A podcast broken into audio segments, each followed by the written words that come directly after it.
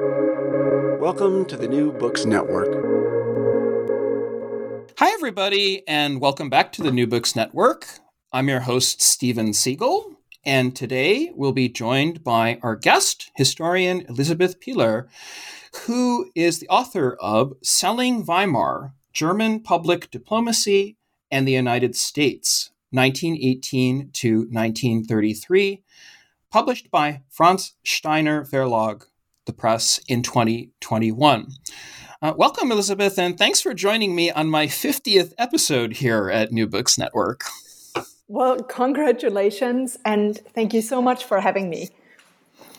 So, a little bit about uh, Dr. Piller. She is an assistant professor of transatlantic and North American history at the University of Freiburg in Germany and she works on US and German foreign policy and transatlantic relations in the 19th and 20th century.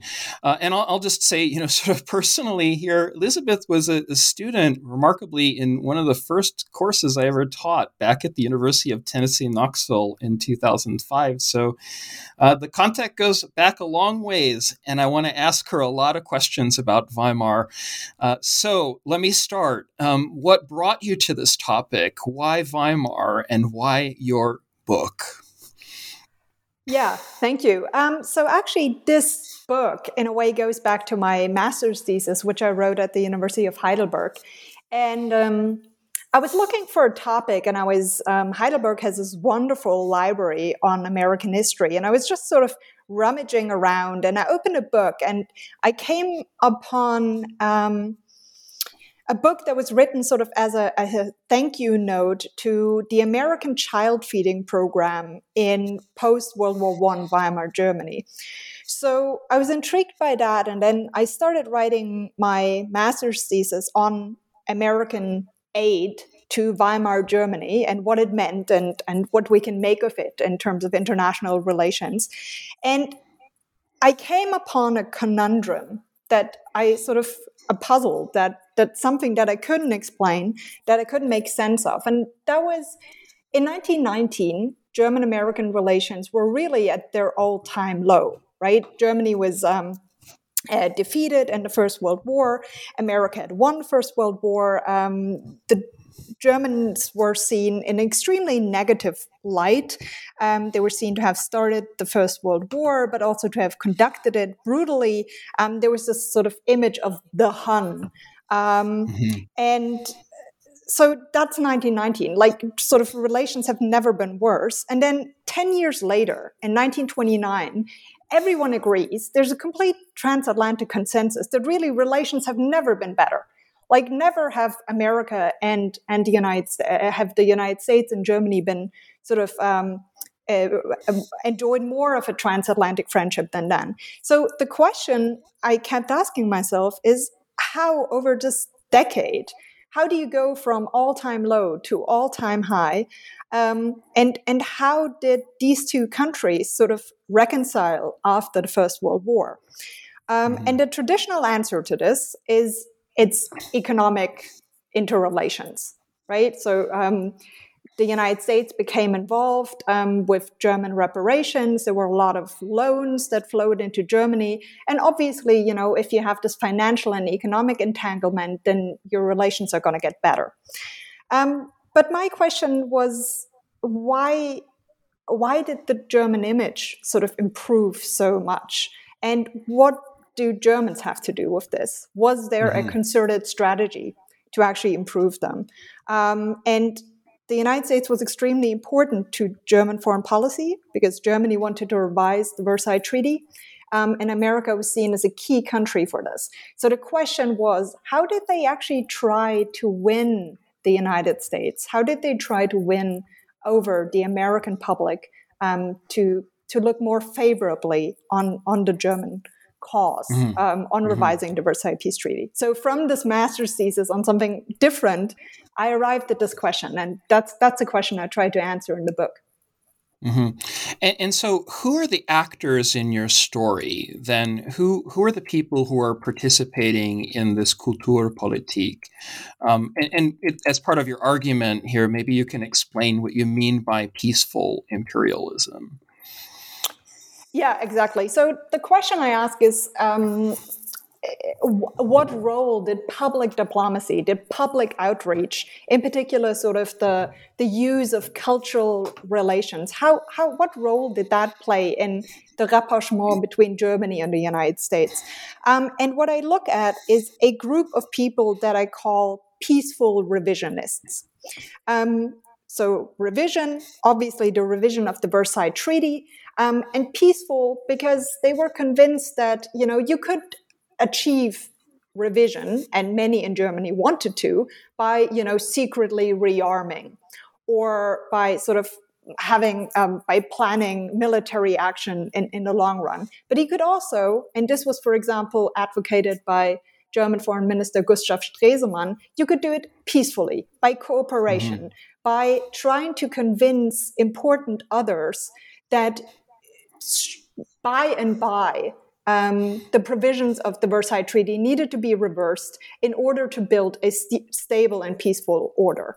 And so the peaceful revisionists that I describe are men and women, a few women, um, that know how important the United States is to achieving the revision of the Versailles Treaty. But they also know how important it is to win over the United States. And so this is their project, and it's men and women like uh, Gustav Stresemann, um, but also sort of the America department of the German Foreign Ministry, of various sort of tourist boosters, of friendship organizations, um, of many academics, many of whom had relations with the United States before the First World War, and so on and so on. So there's this group that um, that I focus um, I focus my book around, and I follow. Um, as mm-hmm. they try to re-win American sympathies. Yeah, I, and I, am particularly interested in the, the continuities with the Kaiserreich and, and things like the Prussian Ministry of Culture. Um, but I, I, wanted, and if you, I wondered if you could, for our listeners, introduce your chapters and how you arrange them. So, how did you end up dividing uh, your book with all the sources that you that you look at? Yeah. Um, maybe I can say something on on sources 1st mm-hmm. very very briefly, and then I I I, I tell two, you how two part question. Yes, two part question. Yeah, so um, this book is very much is very much sort of a traditional diplomatic history, but with sort of a twist, with a wider cast of of transnational actors um, like academics, like students, like tourists, and so on. Um, and so this is also reflected in the sources I use. I use the German Foreign Ministry archives quite extensively, but I also use um, the files of many different universities, um, of, of uh, the personal papers of professors, both German and uh, American, um, of, of tourist organization, of tourism tourism boards and so on.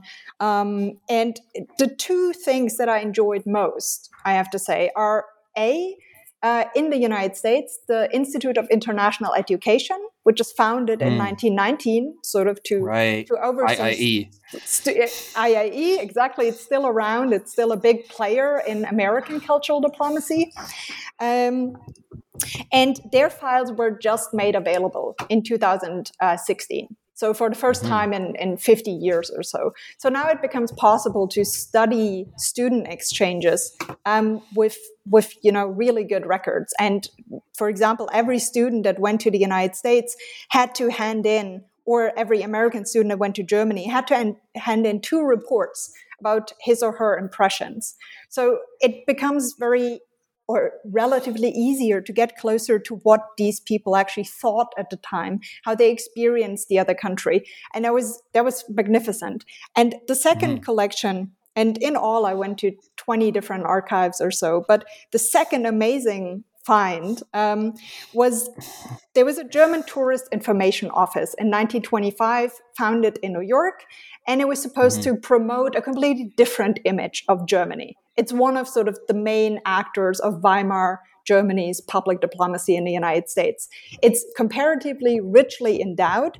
Um, and in 1941, um, the Roosevelt administration shut down all the German propaganda offices, including this tourism office. And they kept all the records in the National Archives in Maryland.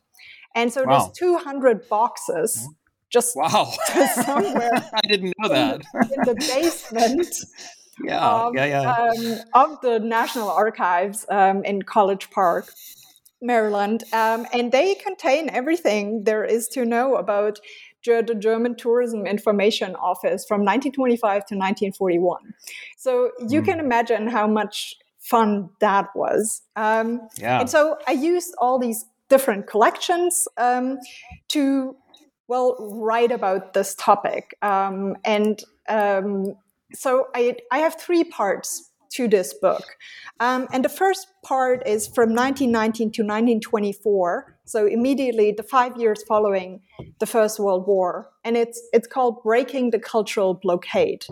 Um, and the background to that is that Germans in 1919 they felt excluded from you know the international sort of family of nations um, and they felt excluded e- economically they felt you know excluded um, in all sorts of way but in particular they also felt excluded in a moral and cultural sense. There's actually a lot of in- new international organizations that come into being and they're founded without germany. Um, there is for example an international scientific um, organization that is founded in 1919 and it's founded without German participation. So all mm-hmm. the great scientific nations of the world find their way together in Paris to found this, but Germany is excluded. Um, mm-hmm. It's even excluded from sort of the new humanitarian federation, the League of Red Cross Societies. So through the board, you have a moral isolation and what Germans deem sort of um, because they talk a lot about the hunger blockade and the economic blockade during the First World War. They talk about the cultural blockade. Um, the war's over, but Germany is still isolated. So the question I ask in the first three chapters is how do they escape this isolation? Um, what strategies do they develop? And sort of the first thing that they notice is um, that they need to win the United States, um, but unfortunately, Americans are especially hostile to Germans. Um, mm-hmm. So, so the first chapter sort of deals with how what they think about the United States and how they sort of hope that the United States will be the solution to all their problems. Um, and how they then realize that, oh, unfortunately, Americans really don't like us much. Um, and what does that mean? And then the second chapter actually goes back to 1900. It goes all the way back. And it sort of, in light of what German American relations were like these last 20 years, the 20 years before sort of 1920, um, outlines what, what former strategies Germans had sort of developed um, to win Americans. And of course, also um, to see how German propaganda just completely, um, c- completely failed during the 1st mm-hmm. World War. Um, it, mm-hmm. it actually becomes known as sort of quote unquote German propaganda because it's so obvious and it's so obnoxious. Um, and Americans, for most of the 1920s, actually will see German propaganda everywhere. Like right. as soon as you know Germans try anything that's even remotely official, it will be deemed German propaganda and hence will be very ineffective. Um, mm-hmm. And this is part of the reason why they start to develop more cultural forms of outreach, because the German propaganda sort of hasn't worked in the past, and they're sort of smart enough to eventually realize that this is part of the problem.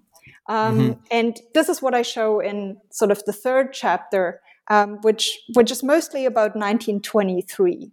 Um, 1923 is sort of a real, real turning point here.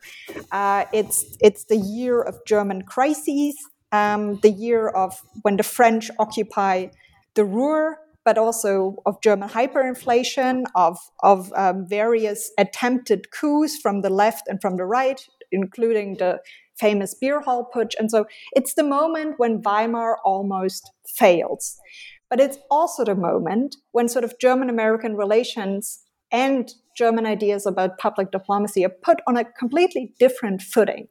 And they realize in this in this moment in 1923, when they want nothing more but American support, which eventually is forthcoming in, in the Dawes reparations agreement, um, which is something that the United States brokers and starts to do so in very late 1923. But they want to win the United States, but they realize that propaganda isn't getting them anywhere. Yeah. That, that's that's really interesting. I actually I wonder if we might focus on those um, moments, um, yeah. and then we'll we'll come back to the the later chapters and, yeah. how you develop this up to 1933. So yeah. I, I, mean, you've written before about academic distress and foreign aid and sort of mobilization strategies. So um, how are the relationships reconstituted both, let's say, in a form of academic diplomacy and then among the business community, up to, as you mentioned, this year of crisis in the fall of, of 1923, when there's both um, left and right wing coups um, in the Weimar Republic. So, it, who who are the partners, let's say, um, among you know in this condition or in under these circumstances of, of academic distress in German American relations? Let's say both in academia and in business. Um, yeah, so I, I think the important thing here is that Germans aren't terribly successful in overcoming their isolation until 1923. Um, but there mm-hmm. are a very few exceptions. Um, you will get, for example, someone like Herbert Hoover or someone, you know, you will get those sort of humanitarian actors who, who actually start to redevelop ties with Germany and who who becomes sort of this this first um, for Germans the first sort of idea that it might be possible to um, arrive at a better relationship with with the United States. But in all, there's really not much, you know. Um, that, that yeah. Germany isn't very successful. In 1922, the German ambassador, um, or charge d'affaires, um, he writes uh, he sends a list of influential pro German Americans um, back to Berlin. And the list is, you know, there's, there's like 22 names, and they're all German Americans, and none of them is even remotely influential. So mm, that's this, curious. Yeah. This is the point where we're at in, in 1922 23 is that really they haven't made any headway. Um, mm. And then comes the Ruhr crisis. And the first thing the German chancellor sends out a memorandum and it says, whatever we do, we have to win the United States. This is the mission for this year. Um, and then the embassy in Washington is inundated with propaganda proposals. Everyone knows what just what to do. Um, there's this one memorandum that uh, German businesses send in, and it outlines in I think 18 pages um, what they want to do to win over the American public. And there's movies and there's lecturers and um, it, mm-hmm. it is radio shows and so on. And all of this will just cost seven million marks. um, and of, or, or right. seven million, excuse me, seven million dollars, seven million dollars. Oh, which dollars. Is, which is, that's which a is, lot. That's a lot of marks in 1923. Is, which is, which is, and and the, the funny thing about this is that that the, the, German embassy has a press fund, like a press slash propaganda fund. Um, yeah, yeah. And every month, that's a hundred dollars. And so it's it just shows how you know there's this conviction we need to win the united states but no one has any idea how to do so and no one has the money to actually make it happen. And in this moment the german ambassador and this is now fall 1923 everything is falling apart. He writes this he writes home 41 pages to clarify that the problem here is that propaganda no matter how well done is just not that powerful. And in a way, mm-hmm. he breaks the spell that the First World War, Germans sort of believed propaganda is all powerful. If we just do it right, if we do it as well as Great Britain, then we can get everything. And here, in this moment of existential crisis, there's this one person um, that says, no, this is just miracle belief. He calls it Wunderglaube. This is miracle belief. Mm. What we need to do is we need to develop a viable economic strategy towards the United States and we need to reach out culturally. We need to mm-hmm. find a new basis on which we can actually talk to the United States. We don't need any more propaganda. And mm-hmm. you and this is when it flips.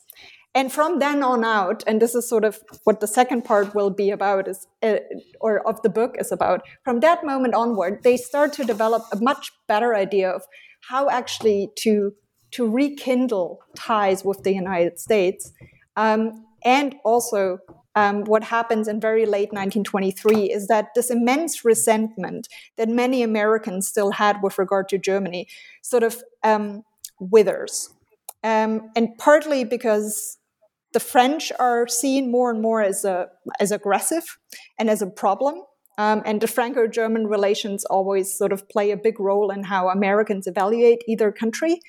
Um, and the second is that, you know, sort of faced with German ruin, with the fact that Germany, Weimar Germany, might not survive, Americans start to to um, to reconsider um, their mm-hmm. position, and so right.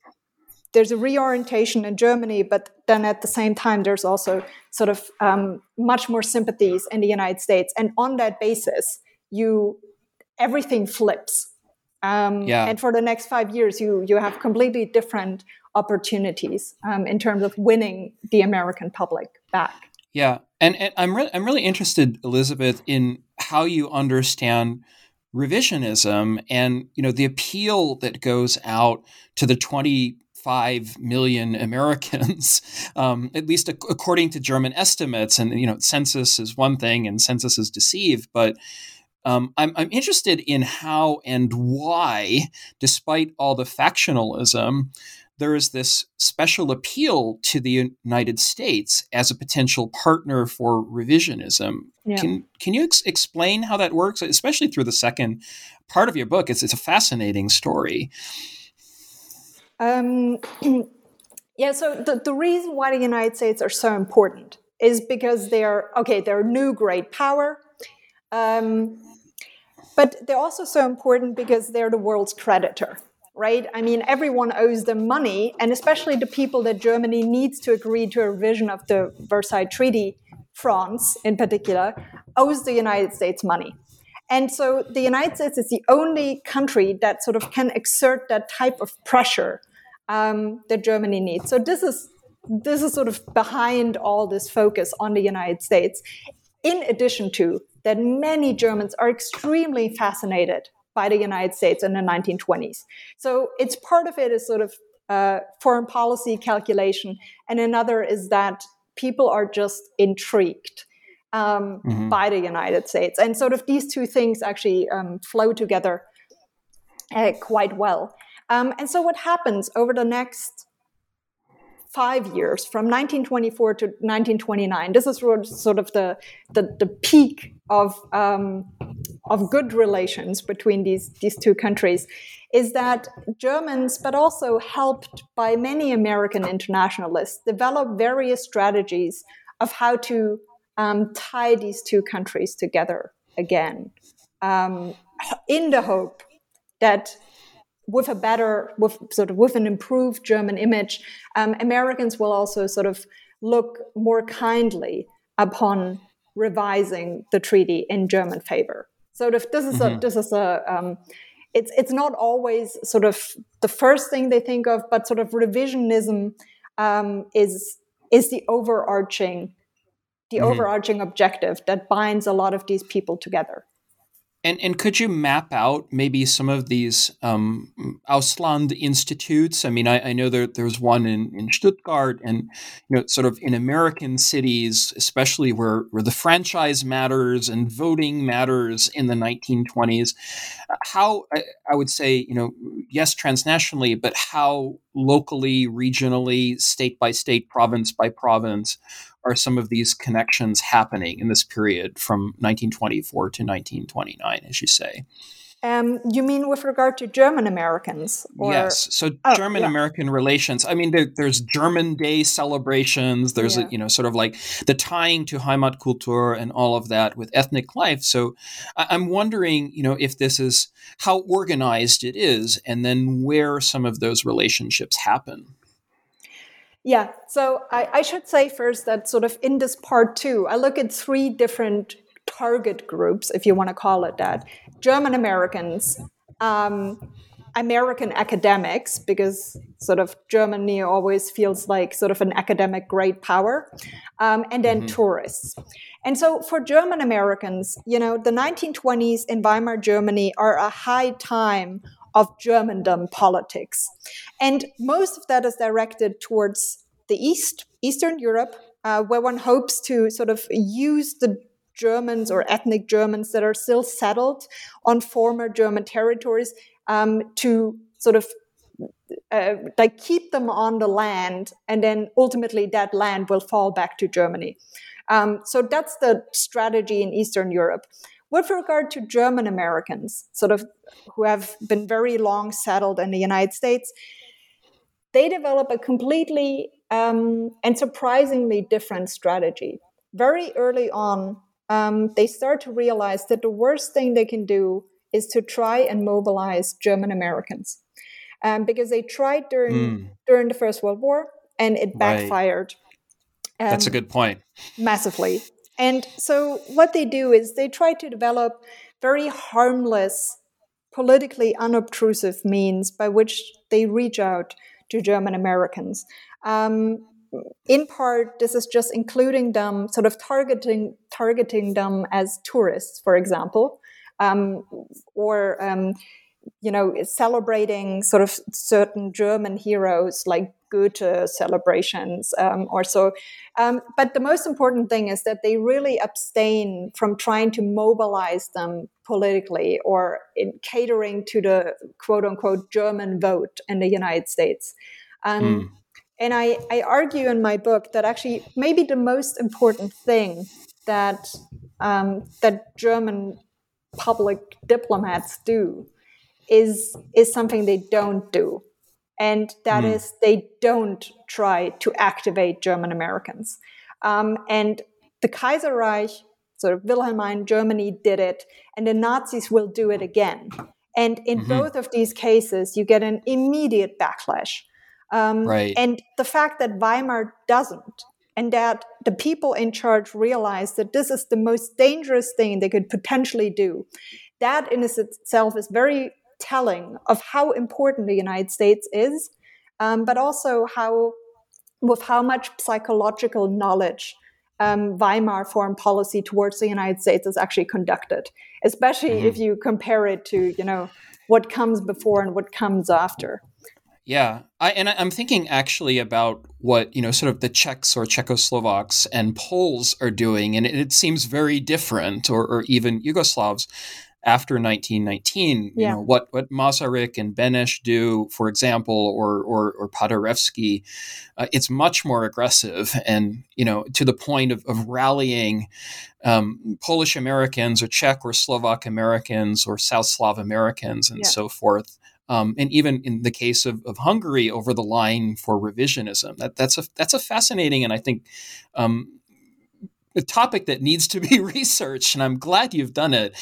Um, I wanted to ask one more question. So, moving on from part two to part three, um, you talk about some of these academic organizations and, and societies. Uh, I wonder if you might say a, a few words about that. I know um, from reading your book that the American Association of Teachers of German, for example, uh, had been founded in 1926, and the Deutsches Haus at Columbia as well.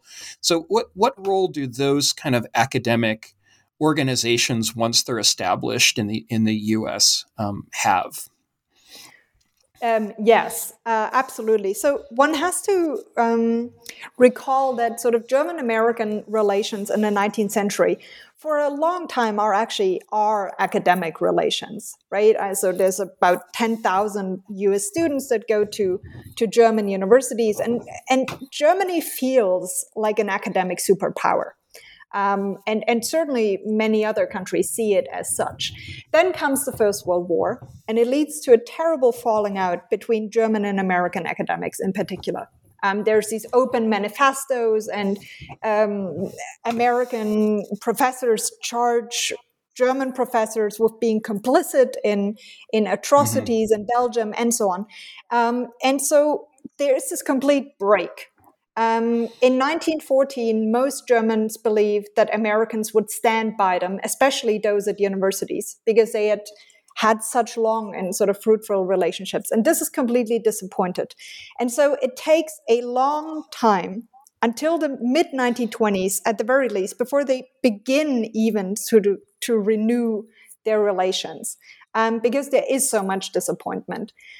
And what happens is that um, Germans, but also aided by internationalists like, um, for example, the president of Columbia University, Nicholas Murray Butler, they develop new ways of sort of getting back in touch, in particular for students.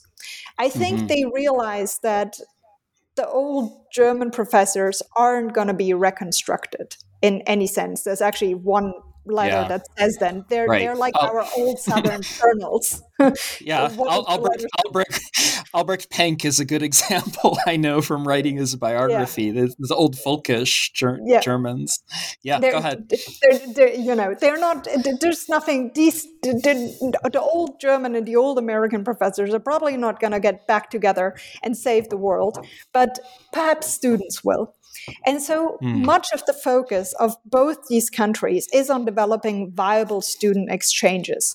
And this is also sort of an aspect that I enjoyed writing about a lot, partly because sort of these new records are available, um, but also because you can feel sort of this real enthusiasm, especially for sort of German students coming over to the United States. I mean, they have grown up under the First World War and then inflation and instability and so on. And they arrive in the United States and everything is so prosperous and calm and big and they are free and they can afford a car and they drive around and you know this this one student and he arrives on the Berkeley campus in 1927 and he describes sort of everyone is beautiful. Everyone has perfect teeth.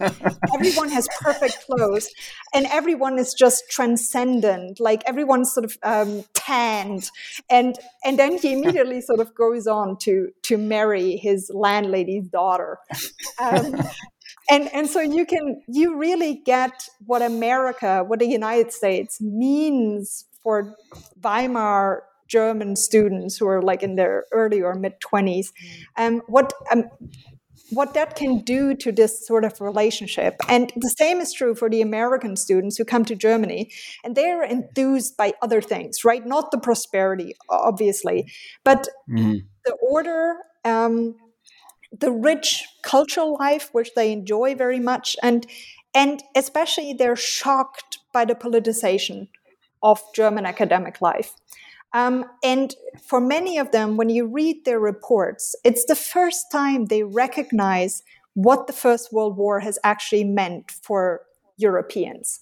Um, the degree to which Germans are obsessed with revising the Versailles Treaty and, and how hard it is to reach out to former enemies. And realizing that, I think, breeds a lot more sympathy in them um, for mm-hmm. German. Um, for, for what Germany wants, for trying to somehow make this right so Europe can go on to sort of a peaceful coexistence. Um, mm-hmm and you have and sometimes you just have sort of people arrive there and i have this letter from this one yale student who is in berlin in 1927 and he writes back to his parents he says we got it all wrong everything we were told about the Germans in the First World War is completely wrong. They're lovely people, and um, we we we got everything wrong, and we went into an alliance with France. But really, we have a much more natural connection to the Germans. Um, mm-hmm. And so, with this one person and with this small cohort of exchange students, and it's in all, it's about 1,500 exchange students.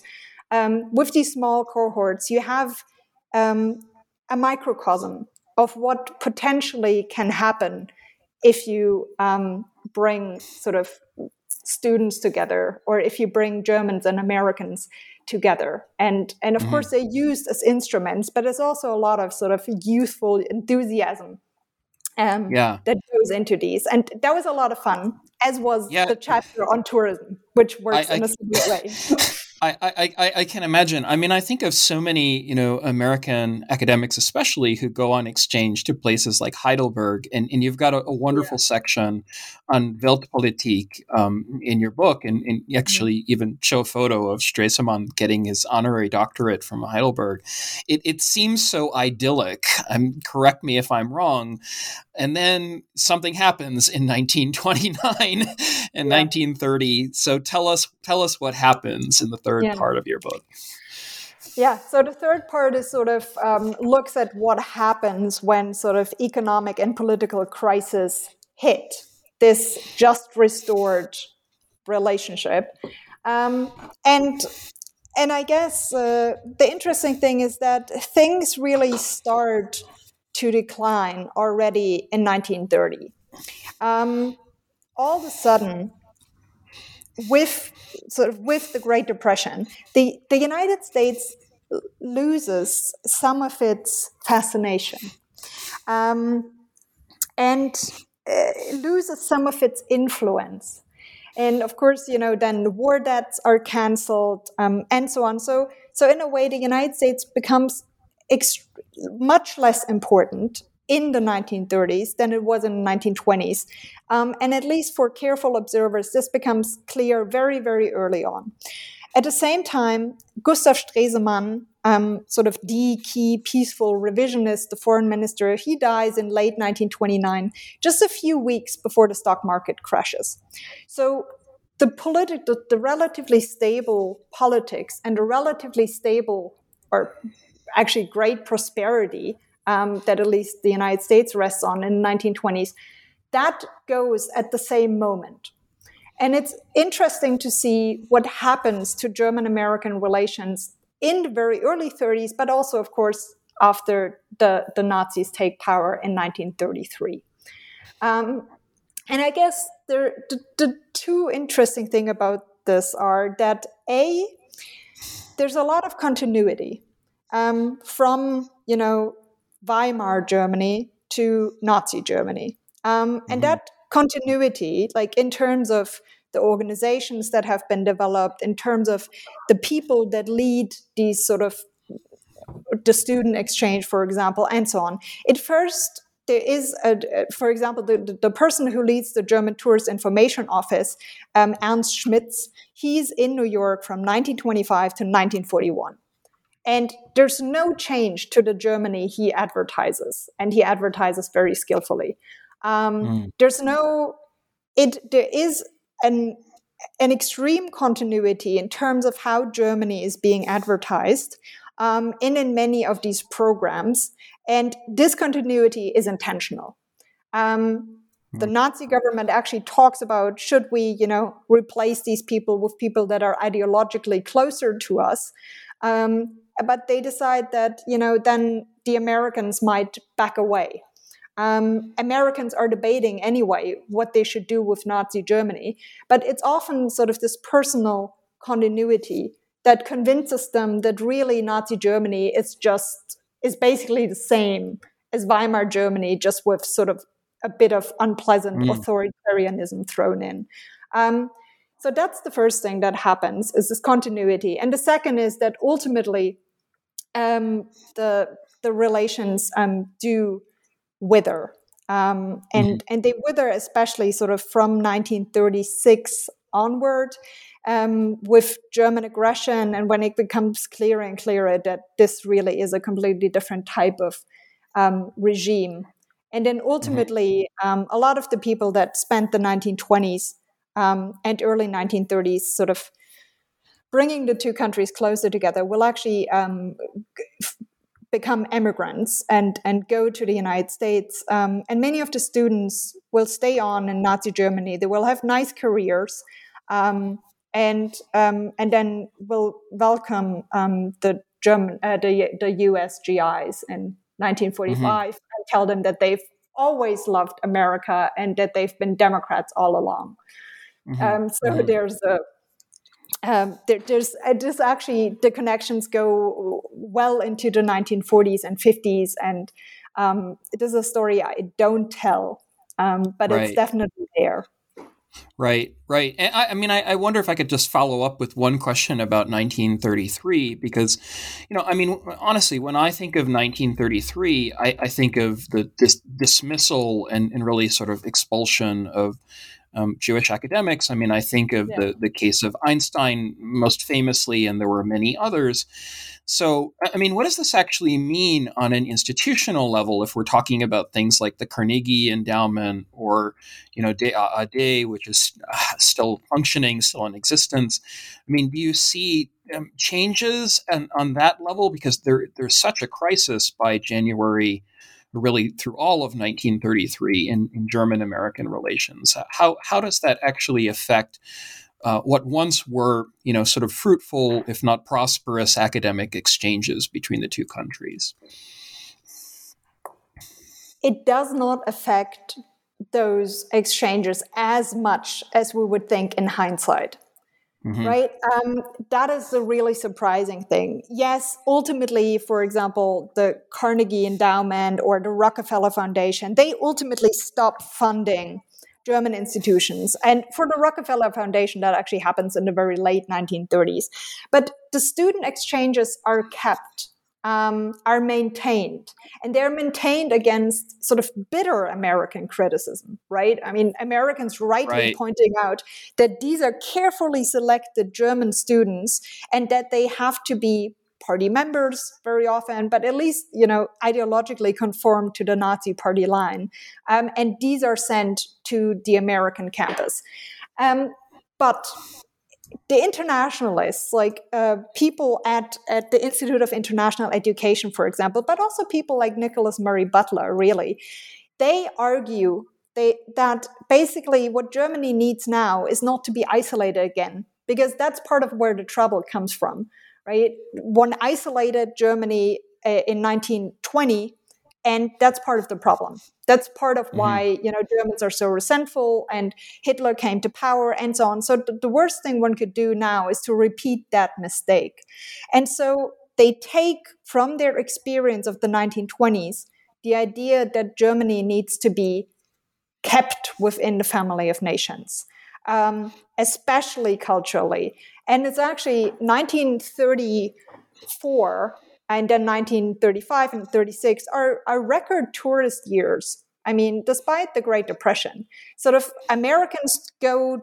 to Germany because they want to see what Germany looks like um, now, Nazi Germany, and they very often come back with positive impressions. They say, "Oh, everything is so orderly." Um, completely different. All we hear in our newspapers are is propaganda. And that's, of course, mm-hmm. exactly the type of impression that people like Goebbels, who takes over the tourism department, um, that's what they are hoping for. So mm-hmm. surprisingly yeah. little happens, despite the fact that so many people emigrate. Um, and that, um, especially among many of the people that stay in contact with Germany, it's quite well known um, how heavily um, they are persecuted. Mm-hmm, mm-hmm. Yeah, and and this is, um, I think, one of your larger arguments, and I kind of want to move to the big takeaway points in in your book. I, these are classical German questions about change and continuity and discontinuity. You know, we, we are here on on New Books German Studies on the network, um, but it, it's such an important question, I think, for people who are studying peacemakers uh, and and sort of you know non-state actors as well. Um, how then would you describe, uh, given this Franco German competition for American favor uh, and Germany's competition with, with other countries in this atmosphere of, of Revisionspolitik, how would you describe the Weimar Republic's cultural diplomacy? Is it, is it unique? Is it different? How does it differ fundamentally from, let's say, even the earlier eras of German history, like in the Wilhelmine period? Yeah. Um, and so this is a big sort of German historiographical discussion, right? Uh, continuity and change from 1918 to the Weimar, so from Wilhelmine Germany to Weimar Germany to Nazi Germany. And um, I actually show in the conclusion, but also throughout, that I believe Weimar Germany had a genuinely different foreign policy, at least with regard to the United States, right? And part of the reason, of course, is because the United States is so important. And I show that the difference is one in psychology. Whenever Weimar Germany made a decision pertaining to the United States, they would always consider public sentiment. They would try to find out or try to think, imagine what would happen in the United States if they took a certain decision. Uh, and then, even if they wanted to to implement something, for example, send a naval attaché to the German embassy in Washington, um, they would then probably not do it. And that is a major difference both to how Wilhelmine Germany operated, which very often just did things yeah. and then was Interesting. that right. you know right. Americans Prussian. Prussian Ministry of Culture really operated on that kind of ad hoc basis a lot. Yeah. Um, yeah. So that and then Nazi Germany, of course, does does the same thing, right? The first thing they try to do is mobilize German Americans, and it happens an immediate backlash, um, as if. Mm-hmm. You know, Weimar Germany had never existed, and Weimar does things differently. It thinks about the consequences, and ultimately, it differs um, on many points. The United States is too important to just do whatever you want. And that accommodation, that is completely different from both pre 1918 and post 1933. Um, and that, what I think, makes for a uniquely um, Weimar foreign policy, a republikanische Außenpolitik, um, mm-hmm. as, as, as the term goes. Um, but, and there's a big but to this, right? Just because it, yes, I feel it, there is a Republican foreign policy that is different from what comes before and what comes after. But it's not a Republican public diplomacy.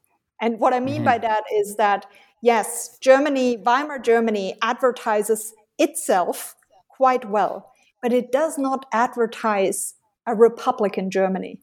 Um, you see this in a tons of small decisions. For example, um, the, the exchange students they send abroad to the United States are not screened as to their political convictions. So you mm. have crazy. Yeah, uh, yeah, yeah. I hadn't thought of that. well, and the, yeah. the, the, Nazis do it, of course, right? But you right, have, of course.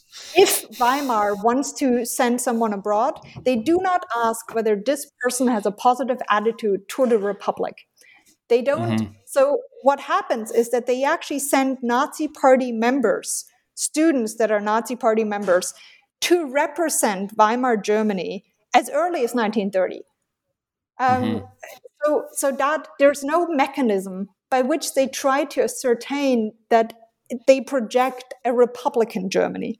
Um, it's just Germany. It's a, it's a general sort of idea of a modern Germany. This, the same goes for the tourism promotion. Um, and this is part of the reason why there is such a continuity after 1933. The Nazis don't need to change much. There's not really some anything that's really offensive to them um, in the content that Weimar Germany has promoted. And this, mm-hmm. I think, is the critical flaw of what mm-hmm. they do. Um, and actually, I wanted to call this book "Selling Weimar?" question mark. but of course, the publisher hated it, so I had to right. remove. So the answer is, Weimar Germans were quite good at, at selling Germany, but the were, were, were extremely terrible at selling the Republic, and in fact, they never wanted to in the first place. Mm-hmm. Um, mm-hmm. And if yeah. if a lot of Americans saw many things they thought looked uniquely democratic about Weimar, and they did, especially the tourists commented on this quite extensively, then it's more because they wanted to see it, not because mm-hmm. anyone intended for them to see mm-hmm. that. Mm-hmm. Um, eh, yeah. Yeah. Yeah, and and so could since we're winding down a little bit, could you talk maybe? Um, I'm re- I'm really intrigued by the this sort of future of day uh, uh, day after you know I think everybody who's involved in it should read this book. Um, not to mention IIE and Fulbright and Rockefeller and Carnegie and foundations that support um, cultural ambassadorship. Uh, but could you maybe suggest for our listeners here at New Books uh, a couple of um, authors or, uh, or, or books or even articles that you might suggest on the topic? Yeah, uh, I would actually suggest um, a really good by, book by Whitney Walton, who teaches at Purdue. Um, it's called Internationalism, National Identities, and Study Abroad France and the United States, 1890 to 1970. And so she traces the student relationship between France and the United States. And it's it's it's it's it's a wonderful read um, and it tells you sort of the, the counterpart to what my book tells you, because the Franco German relationship is very difficult, and they both compete for the United States at the time, um, especially with regard to students and tourists. Um, so that is a wonderful read for anyone who's, who's, interested in cultural relations and students, and in this case, France. And then um, I'd also recommend um, Ben Martin's book um, about the Nazi fascist new order for European culture. Um, and what he does, it's I think 2016 uh, Harvard University Press uh, what he does is he basically takes my story further into sort of the late 90s and then the war period. And he describes how this feeling of cultural blockade, of being culturally isolated, led the Nazis to develop a completely new idea of cultural order, one with Germany at its heart, um, and that they tried to implement as they occupied most of Europe. Um, so he would be sort of the, he would take the story further into Nazi Germany than I was able to do. Mm-hmm. Mm-hmm. Well, thanks. Uh, that's that's really useful and, and helpful um, for people reading in, in diplomatic history and, and, public history too. And so, uh, what are you working on now? This is really my last question uh, for you, Dr. Piller. Are you uh, in the Weimar period, staying in the Weimar period, or, or moving to other things? Well, if you know the German academic system, then you know that I now have to uh, change centuries. Um, yes, or, yes. So, I, I, ideally, I would now do something on I don't know American missionaries in uh, 1790, um, but I've actually decided to go back to you know um, part of what I did for the master's thesis, and I'm I'm looking at um, American humanitarian aid to Europe after 1945. Um, so that uh, that the 1945 break uh, almost counts as a as changing centuries. I was told. Um, so I, really, uh, I, well, you know, I'm just working my way through the historiography of the early Cold War, and okay. um, it is um, it feels like a different century. well, thank you, thank you, and I, I, wonder if, if you might just say a word about your uh, great grandparents. Are they? Mm. I know I, have seen this. Um, yeah. You know, that they're 99 and 106 is that right so i um yes so the book is is uh is for my um for my grandparents um, not great grandparents, just grandparents. I have very old grandparents. Um, and everyone that has ever met me at a conference knows that eventually I will start talking about my grandparents. Um, so, um, you know, I, I, I write in, in the very in introduction that they've sort of lived through most of the things that I describe here, right? Um, my grandpa is born in 1914. So he's actually, you know, was five when Versailles happened, and my grandma was born in 1921 one. And they will tell me, you know, when Stresemann died, for example, they remember that. Um, and of course, they remember when Adolf Hitler was was elected, um, when Hindenburg died, and so on and so on. Um, so yes, they're they're still um, alive, and um, yeah.